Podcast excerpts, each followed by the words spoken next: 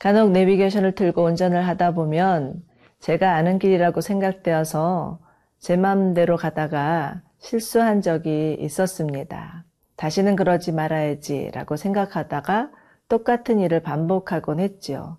저의 그런 모습을 보면서 어, 하나님 앞에서도 이럴 수 있겠구나라는 생각을 하였습니다. 여러분, 하나님은 우리의 내비게이션이십니다.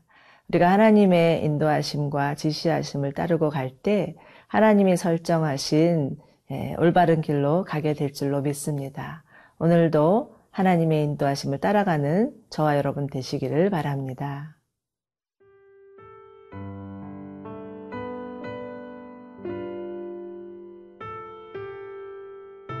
시편 80편 8절에서 19절 말씀입니다. 주께서 한 포도나무를 애굽에서 가져다가 민족들을 쫓아내시고 그것을 심으셨나이다. 주께서 그 앞서 가꾸셨으므로 그 뿌리가 깊이 박혀서 땅에 가득하며 그 그늘이 산들을 가리고 그 가지는 하나님의 백향목 같으며 그 가지가 바닥까지 뻗고 넝쿨이 강까지 미쳤거늘 주께서 어찌하여 그 담을 허시사 길을 지나가는 모든 이들이 그것을 따게 하셨나이까 숲속의 멧돼지들이 상해하며 들짐승들이 먹나이다 만군의 하나님이여 구하옵나니 돌아오소서 하늘에서 굽어보시고 이 포도나무를 돌보소서. 주의 오른손으로 심으신 줄기요. 주를 위하여 힘있게 하신 가지니이다. 그것이 불타고 배임을 당하며 주의 면책으로 말미암아 멸망하오니 주의 오른쪽에 있는 자, 곧 주를 위하여 힘있게 하신 인자에게 주의 손을 얹으소서. 그리하시면 우리가 주에게서 물러가지 아니하오리니 우리를 소생하게 하소서 우리가 주의 이름을 부르리이다 만군의 하나님 여호와여 우리를 돌이켜 주시고 주의 얼굴의 광채를 우리에게 비추소서 우리가 구원을 얻으리이다 요즘 큐티 말씀을 통해서 계속되는 시편은 이스라엘 공동체의 탄원 시이죠.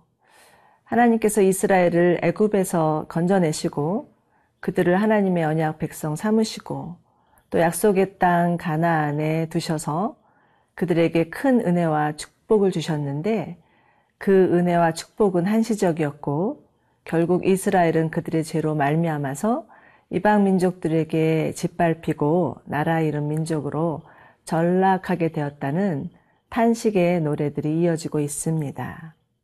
그러나 이스라엘은 이처럼 폐허가 되어 버린 음, 땅 가운데서 하나님을 향하여서 노래하고 있습니다. 14절인데요.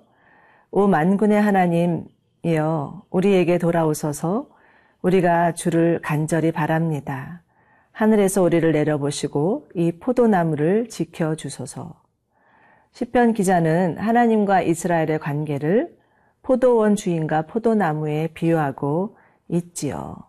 어, 그리고 지금 음, 짓밟혀 버린 포도나무, 그 포도나무를 주님께서 지켜 주시기를 간절히 간구하고 있습니다. 이들은 지금 자신들이 얼마나 비참한 처지에 놓여 있는지를 인정하고 하나님의 도우심을 구하고 있는 거죠. 상담학자들의 말에 의하면 알코올 중독자들이 치유되기 위하여서는 자신이 알코올 중독에 빠져 있는 비참한 자인 것을 인식하고 그리고 타인의 도움이 없이는 절대로 빠져나올 수 없다라는 것을 인정하고 도움을 구하는 것부터 시작된다고 합니다. 어찌 보면 하나님 앞에서의 회복의 첫 시작도 우리가 죄인인 것을 인정하고 하나님의 도우심을 구하는 것으로부터 되어질 수 있습니다. 하나님은 마음이 상한 자, 가까이 하시고 중심으로 통해하는 자, 구원하시기 때문이죠. 더구나 하나님은 하나님의 자녀가 하나님을 떠나 죄의 길에 빠져 있다 할지라도 마치 포도원 지기가 그 포도 나무를 지키는 것처럼 우리를 지키시는 분이십니다. 요한복음 15장에서는 하나님의 가지치기가 나옵니다. 열매 맺지 아니하는 가지는 열매를 맺기 위해 제거해 버리고 열매를 맺는 가지는 더 풍성한 열매를 맺기 위해서 깨끗게 하신다는 말씀이죠. 그런데 여기서 제거해 버린다 라는 음, 단어는요, 쓸모없어서 버려진다는 것이 아닙니다. 어떻게든 좋은 열매를 맺기 위하여서 가꾸신다는 말씀이죠. 우리 안에 모난 부분, 연약한 부분, 붉어진 부분, 하나님께서 다듬으시고 손질하셔서 하나님의 사람으로 만드신다는 말씀입니다. 그렇기 때문에 하나님은 최고의 농부이십니다. 우리 삶에 일어나는 각종 어려움과 고난, 이것은 하나님께서 우리를 믿음의 사람으로 정금 같은 하나님의 사람으로 만드시기 위한 하나님의 작업입니다. 최상급의 포도나무로 가꾸시기 위한 하나님의 손길입니다. 여러분의 삶 가운데 예기치 않은 고난이 있다면 그 고난은 여러분을 새롭게 하시는 하나님의 시간인 것을 믿고 하나님 앞에 나아가시기 바랍니다. 하나님을 떠나지 않는 한 우리에게는 미래가 있고 소망이 있습니다.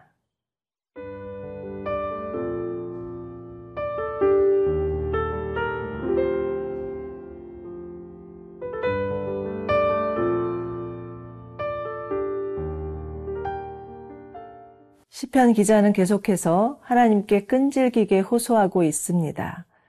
그의 기도는 더욱 강력하고 집요한데요.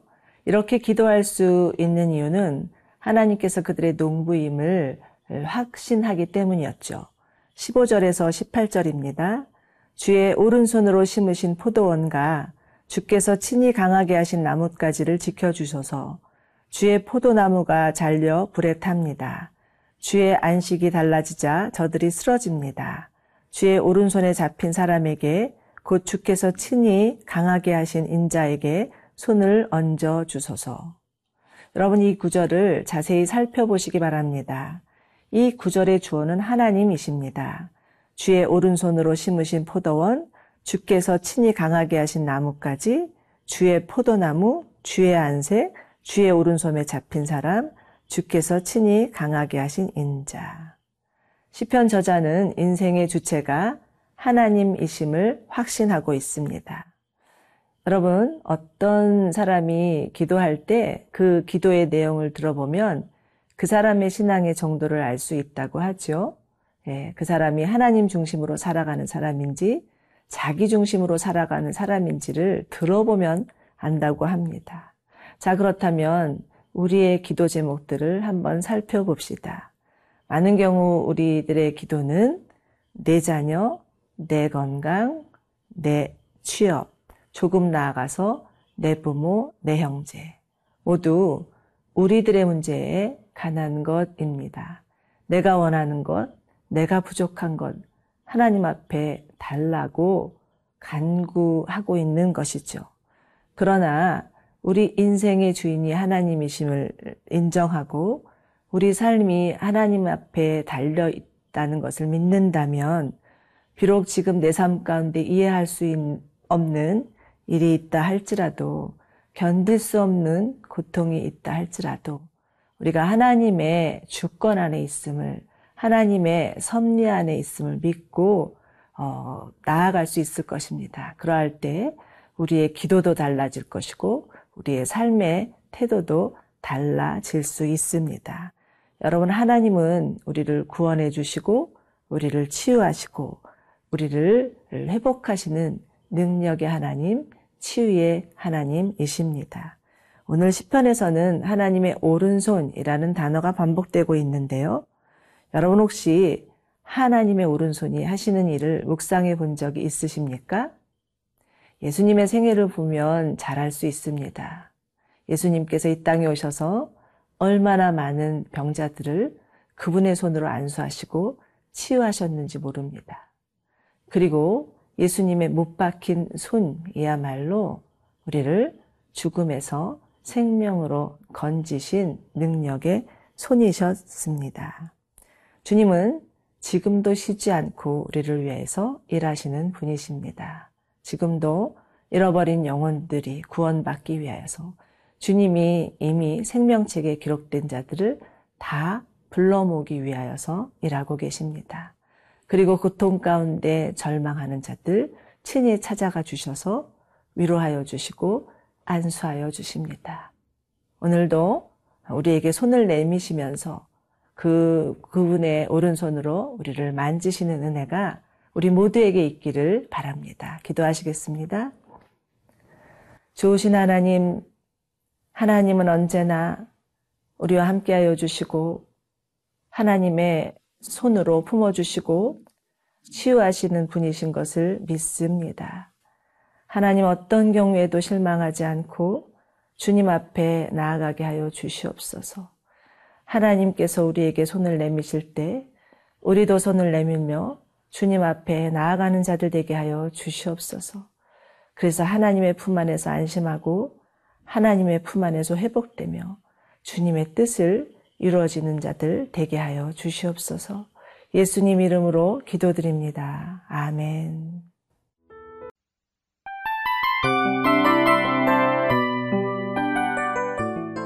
이 프로그램은 청취자 여러분의 소중한 후원으로 제작됩니다.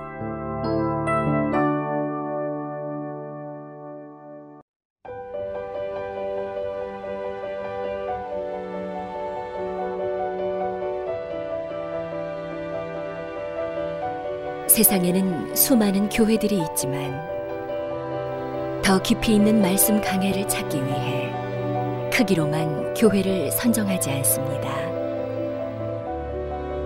보다 좋은 영적 콘텐츠를 더 많이 나누기 위해 방송비를 받지 않습니다.